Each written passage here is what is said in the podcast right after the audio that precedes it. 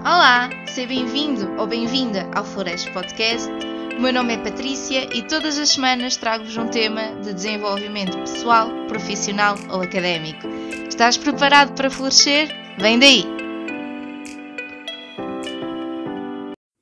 Olá a todos, bem-vindos a mais um episódio do Flores Podcast. Como é que vocês estão? Estão bem? Espero que esteja tudo bem desse lado. Por aqui também está tudo ótimo. E é verdade, temos mais um episódio de desenvolvimento académico. Saiu também um de desenvolvimento profissional e outro pessoal. Por isso, se quiserem, vão lá ver quais são as temáticas e se vos agradar, teria todo o gosto de ter a vossa leitura sobre os episódios e que me deem feedback. Claro que eu gosto muito do vosso feedback. Hoje vamos falar sobre ferramentas úteis para a tese este foi um episódio escolhido por vocês no Instagram do Flores Podcast. Portanto, se quiserem participar neste tipo uh, de perguntas, passem por lá no, pelo Instagram, sigam-me e quando for a altura de eu preparar os episódios, eu colocarei algumas opções e vocês escolhem quais são as temáticas que mais vos agradam.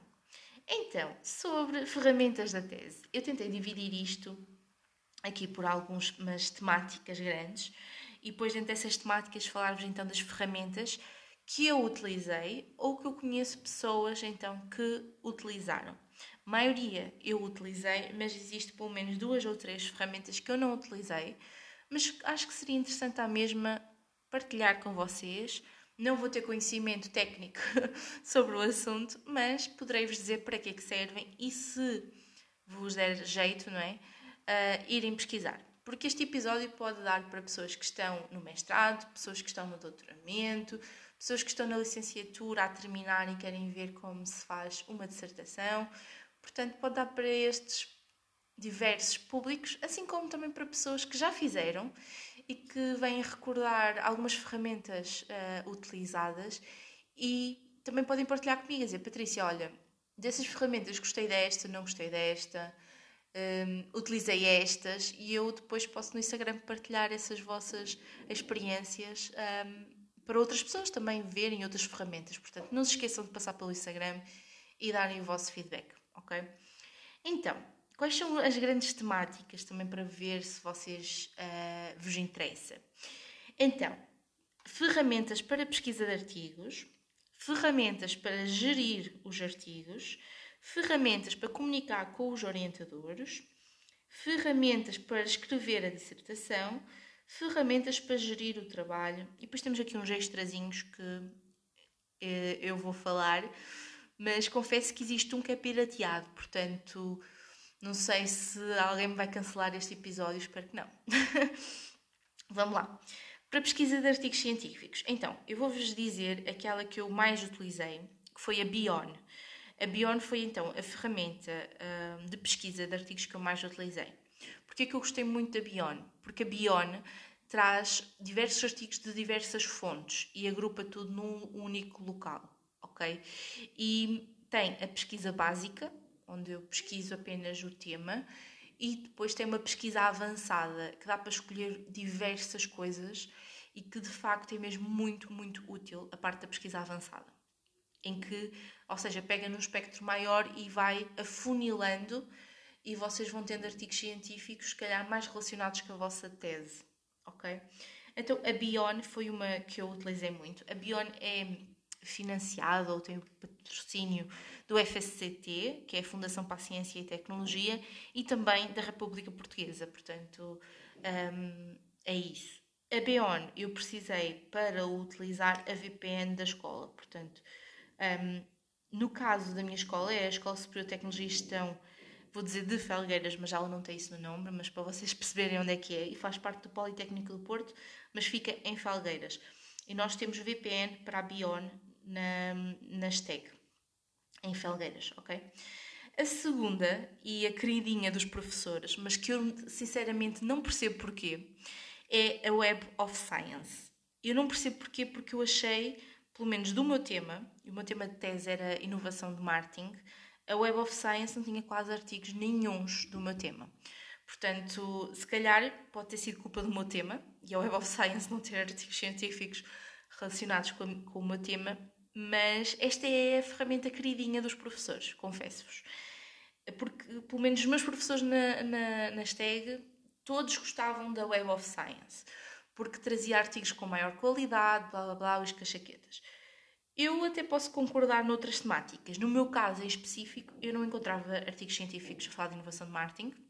Parece-me que, uh, e agora vai ser um bocadinho polémico, mais para os professores, né? Polémico na área científica, uau. Um, eu acho que está um bocadinho ultrapassada, portanto, tem, tem artigos científicos uh, muito antigos, o que é bom, sempre colocarmos uh, referências também de, de, artigos que são considerados muito privilegiados, uh, privilegiados, oh, estou parva, uh, bons artigos científicos, ok? E que são artigos uh, científicos de referência, que são antigos, que são de referência.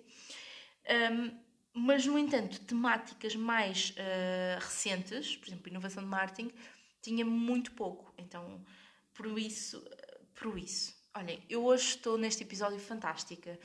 Eu espero que estejam a gostar destes, destes lapsos, uh, porque está a ser hilariante. Mas vamos assumir e não vamos fazer cortes, está bem? Vamos assumir, é a realidade. Um, portanto, a Web of Science é uma ferramenta que tem ao vosso dispor. Eu também tive que utilizar a VPN mas a minha universidade tinha esta VPN, não sei qual é o caso da vossa, mas de facto ela tem algumas coisas positivas e depois eu vou voltar a falar nela quando falar na análise bibliométrica, um, que acho que para mim é o maior ponto positivo da Web of Science, mas pronto, esta é uma das. A outra, e que não é tão queridinha dos professores, mas que eu não vejo porquê, é o Google Académico, ou Google Scholar ou whatever. Pronto, o Google Académico é de facto bastante útil, porque o Google Académico dá para uh, filtrar por citações. Também dá para fazer isso no Web of Science, mas a Web of Science, para mim, parece muito limitada a nível de temas. É a sensação que eu tive, ok? Vocês podem estar a achar, não, eu utilizei a Web of Science e foi excelente. Eu, para mim, foi limitada. Então, o Google Académico, eu consigo colocar aquilo, uh, vai-me buscar outras coisas que não aparecem nem na Beyond nem na Web of Science e consigo ver o número de citações total. E, na minha opinião, o Google Académico uh, ele consegue mesmo ir buscar as citações corretas, ou seja, a nível de número, o número correto, porque ele vai a várias fontes, enquanto que Web of, Web of Science e, se eu não me engano, a Beyond, um, os números são diferentes do Google Académico. Eu acho que o Google Académico consegue ir verificar isso a mais fontes para perceber qual é que é o número de citações reais daquele artigo. Um, então o Google Académico utilizava muito para isto. Pesquisava pelo tema e depois uh, colocava então ordenado por número de citações.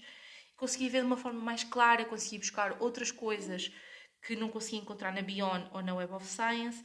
Então o Google Académico era aqui complementar mas obviamente que era aquilo que eu gostava de dizer. Os meus professores não gostam tanto desta, desta, desta ferramenta. No entanto, eu acho que é bastante útil lá mesmo. Ok? E lá por eles não gostarem não significa que não seja bom. Porque muitas das vezes encontras no Google Académico e também está na Beyond, no Web of Science. Portanto, nem sempre uh, é péssimo. Claro que é preciso ter atenção que artigos científicos uh, ver, né? Por exemplo, o Google Académico traz muitos artigos científicos brasileiros e acho que é aqui o problema dos professores com isto. Mas, se a partir. Assim, eu à partida não lia artigos brasileiros, ok? Uh, não sei se isto é uma discriminação que nós temos em Portugal, na área académica, de não utilizar referências brasileiras. Eu acho que é. Uh, mas também porque é, muito, é um facto simples, que é o Brasil é tão grande que também tem muita mais informação nós encontramos muita informação e nem toda a informação que aparece é boa. Então, uh, das duas, uma, ou tu consegues pegar numa coisa, num conteúdo informação brasileiro e consegues perceber, ok, isto é relevante ou não é relevante, ou então exclui logo. Eu acho que os meus professores, desde muito cedo, mesmo no secundário, que diziam não utilizem fontes brasileiras. Se me tiver a dizer www, não sei o que no final, e depois .br, eu vou-vos eliminar isto. Então eu acho que vim formatada desde muito início a não utilizar fontes brasileiras. Então eu também não li artigos brasileiros, confesso. E é como eu disse, isto é um tema que eu acho que era interessante discutir. Não sei o que é que vocês acham. Um, eu acho que era interessante, mas não é para agora. Pronto. Então, basicamente, eu utilizei a Beyond, o Web of Science e o Google Académico, mais a Bion e o Google Académico e o Web of Science, acho que consegui lá buscar um ou dois artigos, mas nada de especial, malta. E depois vem aqui outra fonte, outra ferramenta que eu utilizei, que é pirateada, ok? Que é o Sky Hub.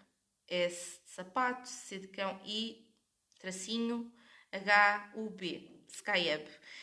Para que é que é útil o Sky Hub? É porque muitas das vezes, por exemplo, eu vou ao Google Académico, faço uma pesquisa, inovação de marketing, aparece-me um artigo em que eu leio o abstract e digo, adorei isto, mas depois não me deixam ver porque tens que pagar para, para ver. Então, eu colocava o nome do artigo ou então o, o número daquele artigo, que agora já não sei se é o ROI ou como é que aquilo se chama nos artigos científicos. Eu aqui estou a pesquisar neste momento enquanto estou a falar com vocês, hilariante. Um, mas pronto, prosseguindo. E pesquisava por, por esse número e nem sempre acontecia, ok? Tipo, nem sempre acontecia, nem sempre aparecia resultados, mas quando aparecia resultados, dava para vocês terem esse artigo gratuitamente. O que é que eu acho sobre isto? Eu acho que o, o mundo académico dos artigos científicos é toda uma parte monetária bastante lucrável. Eu acho isto espetacular. Eu não tinha mínima ideia que isto funcionava assim, mas desde que fiz o mestrado percebi que eles devem ganhar rios de dinheiro. Então, tu vais apresentar um artigo científico, tu é que tens que pagar para ir apresentá-lo a uma conferência. Eu, na minha cabeça, antes sequer de entrar neste mundo, eu achava que era ao contrário, que eles no máximo pagavam-te ou não pagavas nada, porque é do interesse de toda a gente conhecer o teu tema de tese ou o teu tema que estás a pesquisar para um artigo científico. Mas não, tu é que pagas para ir apresentar. Eu acho isto fenomenal. Isto é todo um modelo de negócios espetacular. E depois tem esta cena de publicas um artigo científico, mas se quiseres ter acesso àquele artigo científico, tens que pagar. Eu acho isto, olhem, impressionante. Então eu utilizei muito este SkyHub Portanto, SkyHub foi outra ferramenta. Resumindo, pesquisa de artigos científicos, as ferramentas que falámos, Bion, Web of Science, ambas com VPN, Google Académico, SkyHub, que é um, uma coisa pirateada, né? mas que vocês podem aceder. Ele nem sempre está disponível, de vez em quando sai do ar. Não, acho que é um bocado por causa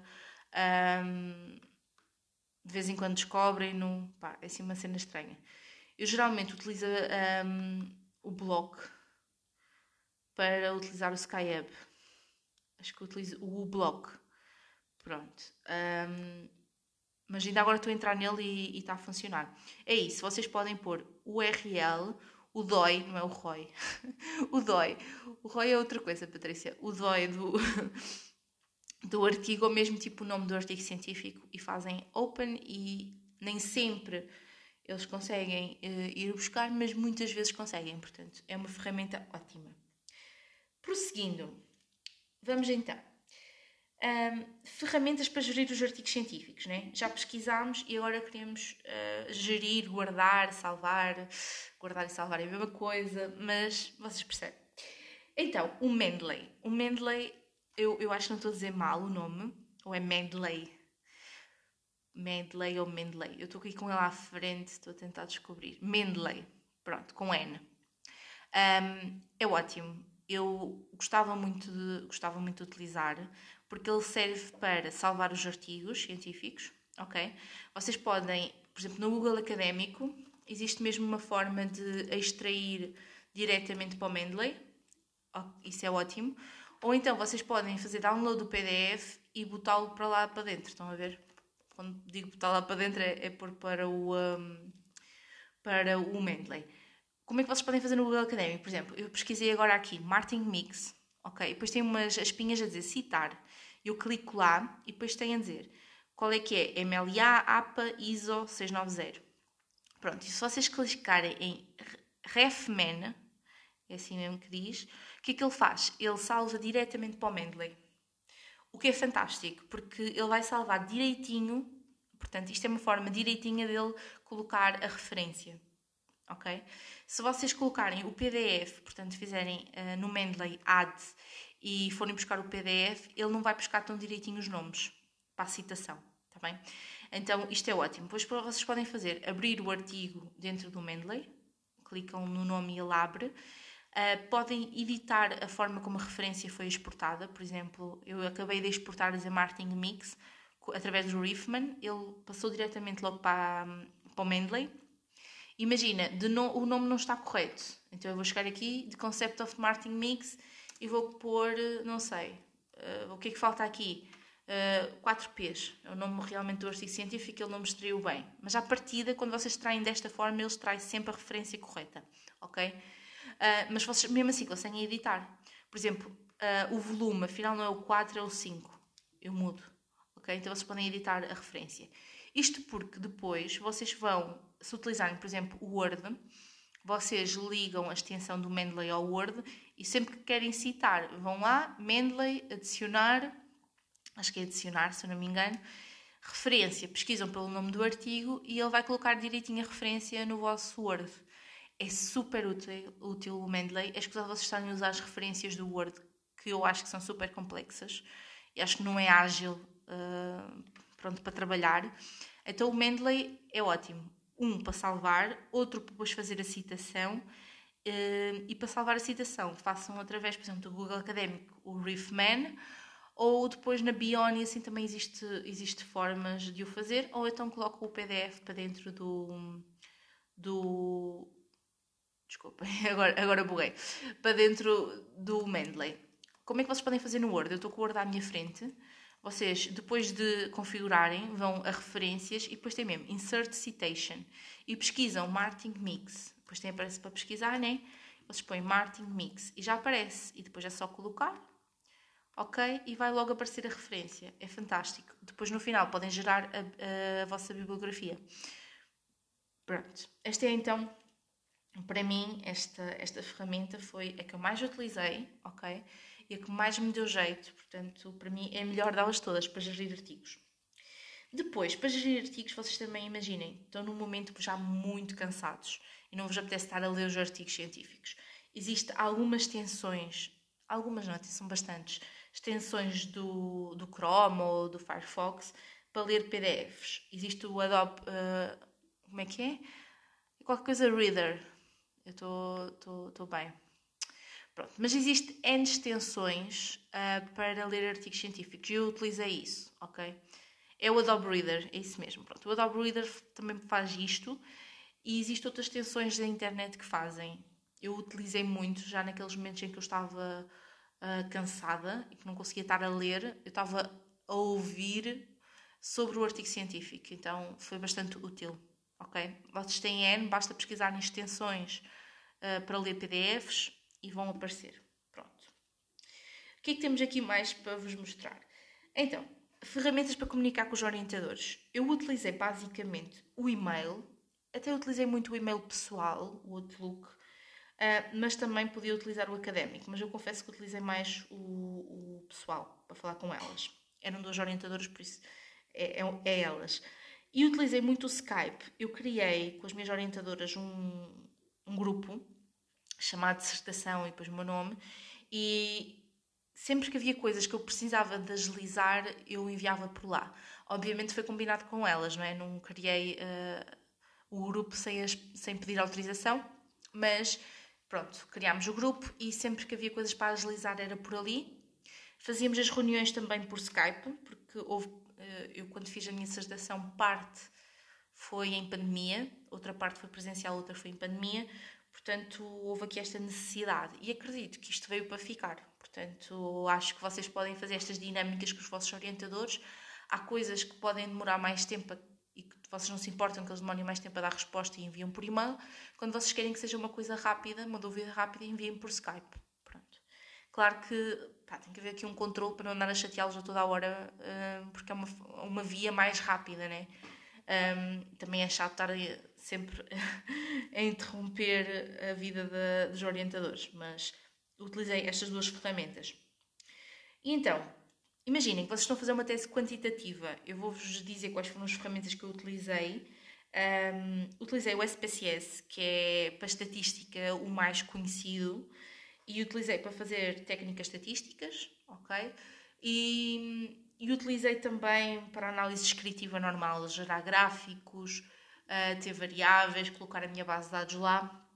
Portanto, utilizei muito, muito para isso. Depois, um, eu, fiz, eu fiz a minha tese através de questionário, ok? Então, utilizei, se eu não me engano, é o Google Forms, é, o Google Forms, para fazer, então, um, a aplicação do meu questionário às empresas. Pronto. Portanto, utilizei muito o, o Google Forms. Depois, utilizei o Data Studio.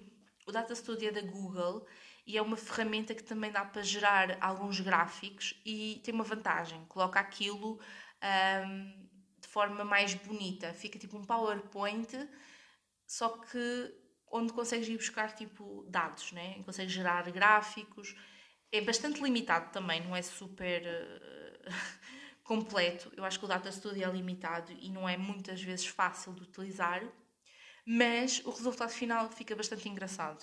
Portanto, o Data Studio é uma ferramenta que eu também aconselho, tendo sempre estas, estas questões em conta. Depois, esta aqui é então a primeira que eu não utilizei, mas que outros colegas meus utilizaram, que é o R. Um, e é também algo para utilizar para estatística, só que é uh, um pouco mais complexo, na minha opinião. Engloba também aqui um bocadinho de programação. Então eu não utilizei, mas fica aqui a nota que existe, R, que é então outra forma também, outra ferramenta uh, a par destas que estamos a falar. Depois, eu tive uma técnica estatística que era um, as equações estruturais. Então, utilizei uma ferramenta chamada PLS-SEM, que é então para fazer esta, esta análise através de equações uh, estruturais. Portanto, é outra técnica. Se algum de vocês estiver a contar utilizar, existe então um programa chamado PLSM. Eu acho esse programa muito bom, eu gosto, gostei muito de utilizar e só que só dá para utilizar para aquela técnica específica, ok? Enquanto que o SPSS dá para usar para várias, mas não dá para usar para esta, ok? Esta aqui das equações uh, estruturais é especificamente para esta, para esta técnica, portanto é uma ferramenta específica para esta técnica. Depois, como é que ferramentas vocês podem utilizar para escrever mesmo a tese? Podem utilizar o básico, né? o Word. Um, eu aconselho sempre que o Word esteja conectado à Drive. Portanto, se vocês fizerem o Word, vocês podem conectar um, à Drive. Porque, na minha opinião, é sempre... É sempre não. é extremamente importante que vocês tenham isto gravado numa cloud.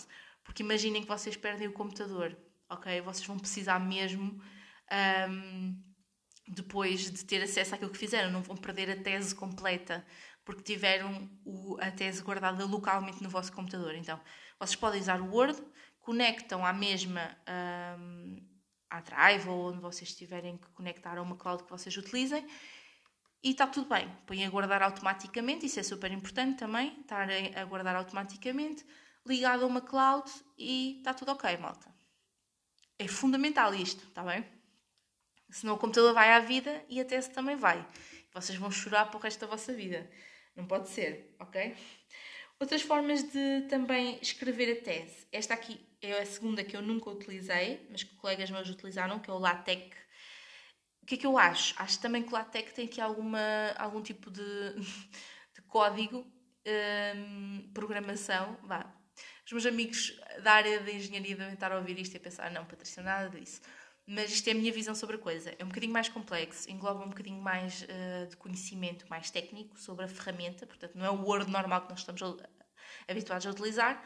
Qual é a vantagem de utilizar LaTeX? É que enquanto que o Word desformata todo, e nós sabemos quais são as dificuldades do Word, temos muitos problemas com a formatação, o LaTeX não. O LaTeX vocês vão introduzindo as coisas e ele não desformata. Portanto, está sempre tudo direitinho. Um, e tira-vos tempo de vida sobre as formatações, ok? Então o LaTeX é uma forma de vocês também escreverem a vossa tese. Um, depois, podem fazer diretamente na Drive. Imaginem, se não querem fazer no Word e estar conectado a uma cloud, podem fazer na Drive, uh, logo diretamente, aquilo chama-se Google Docs ou assim, não é Word, é Google Docs, e então conseguem, pronto, trabalham online. Em vez de estar a trabalhar no computador, trabalham online no Google Docs eu fiz muito isso para as apresentações. Tenho pena não ter feito logo desde o início com a tese, eh, porque eu tive alguns problemas depois de versões, mas eu fiz isso com as apresentações, utilizei o PowerPoint da Google. Google Sheets, não, Google Sheets não, eu já não estou a lembrar qual é o nome, Google apresentações, pronto, é o PowerPoint da, da Google. E hum, fiz as minhas apresentações sempre diretamente logo na Drive, portanto fica tudo guardado, não está no computador, portanto é muito melhor, né? E tenho pena não ter feito com, com o resto, com o corpo da tese, mas é o que é, malta, portanto, é isso. Um, e é isso, para escrever a tese, basicamente, aquilo que vocês já sabem, né? Word simples, mas com a atenção que tem que estar conectado, o guardar automaticamente. O LaTeX, que pode ser novo para muitas pessoas, mas que eu vos aconselho a pesquisar e que tem a vantagem de uh, reduzir aqui os problemas com formatações. E depois o Google Docs, que é logo diretamente na Drive e que vocês não, depois não têm problemas caso o computador pife, têm sempre acesso uh, à tese, ok? Mais ferramentas. Vamos passar para a análise bibliométrica. Eu fiz análise bibliométrica e confesso-vos que foi um bocadinho na brincadeira. Ou seja, um, pronto, quis analisar como é que os meus artigos, os artigos científicos do meu tema estavam interligados, qual era o número total. Um, isso é sempre importante fazer. Então eu fiz uma análise bibliométrica com o Voz Viewer, ok? Voz Viewer. Um, e era, e era aqui que eu vou resgatar outra vez o Web of Science, porque através do Web of Science vocês conseguem extrair os artigos científicos com a pesquisa que vocês fizeram, especificamente para fazer esta análise bibliométrica. Pronto. Um, e aqui eu acho útil o Web of Science para isso. Sinto que os resultados da análise bibliométrica, uma vez que eu não tinha assim tantos artigos científicos com o tema da minha tese na Web of Science, ficou uma análise bibliométrica pobre ou pelo menos que não correspondia bem à realidade do que era o tema. Um, mas pronto, o Web of Science é muito útil para fazer uma análise bibliométrica através do Voz Viewer. Pá, quem está a fazer a tese já deve ter visto alguma malta ou colegas com uh, árvore, uma espécie de árvore com muitas corzinhas e bolas, não sei o quê. Aquilo parece bastante complexo, mas eu confesso que fiz a minha análise bibliométrica em 5 minutos. Foi basicamente fazer a exportação, importar o, os documentos para o Voz Viewer e ele fez-me aquilo em X, pá, muito pouco tempo, malta, muito pouco tempo. Portanto, pronto, eu não acho análise bibliométrica nada de especial, mas há quem goste, porque fica bonito. porque fica bonito. Um, sim, pronto, mas não vou entrar muito, muito por, esse, por esse tema.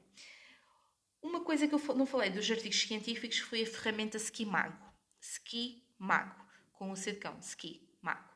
Pronto, a ferramenta Ski Mago, o que é que ela analisa? Analisa-te qual é o quartil do artigo científico. Ou seja, no fundo, isto passando para miúdos, é qual é que é a qualidade uh, daquele artigo científico. Os artigos científicos, e muito por onde eles são publicados, tendo em conta a revista, uh, acabam por ter um quartil associado àquela revista.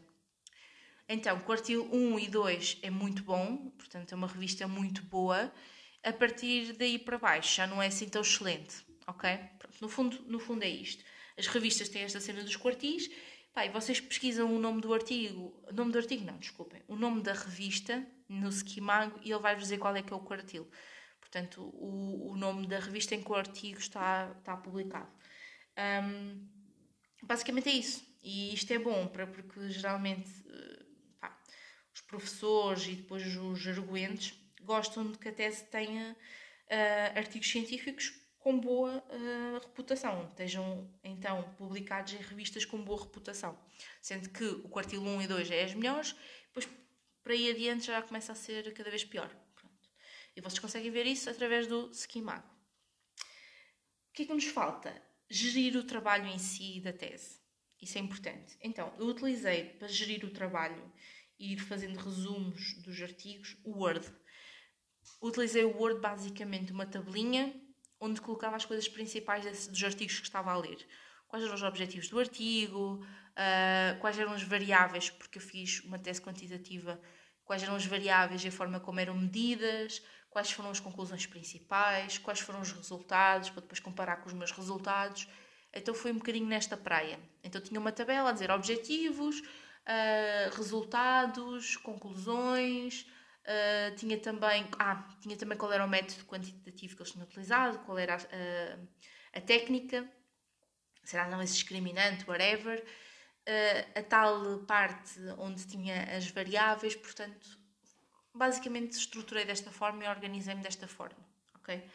Um, depois, utilizei muito o Evernote. O Evernote, tal como o nome indica, dá para criar notas, só que dá para criar notas estruturadas. Imaginem, eu tinha uma reunião com os meus orientadores, aquilo dava para colocar, ir buscar um template de reunião.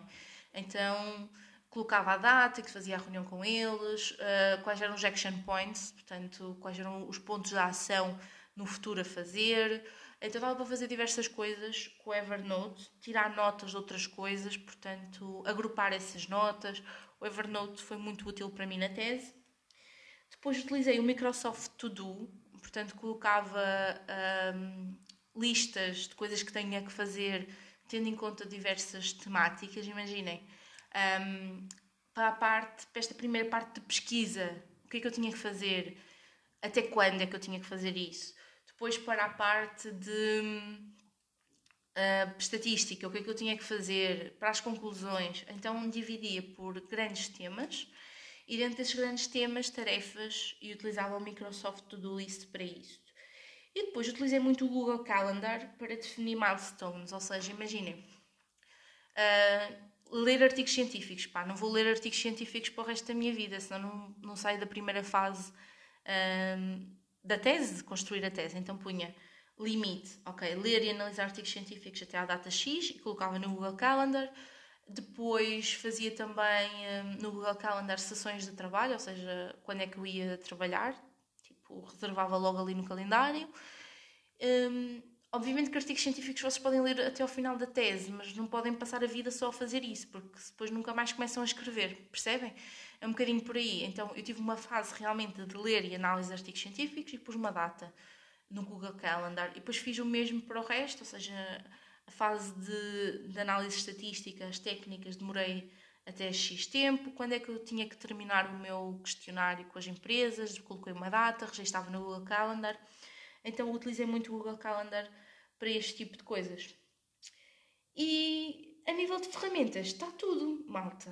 Acho que passamos pelas ferramentas todas.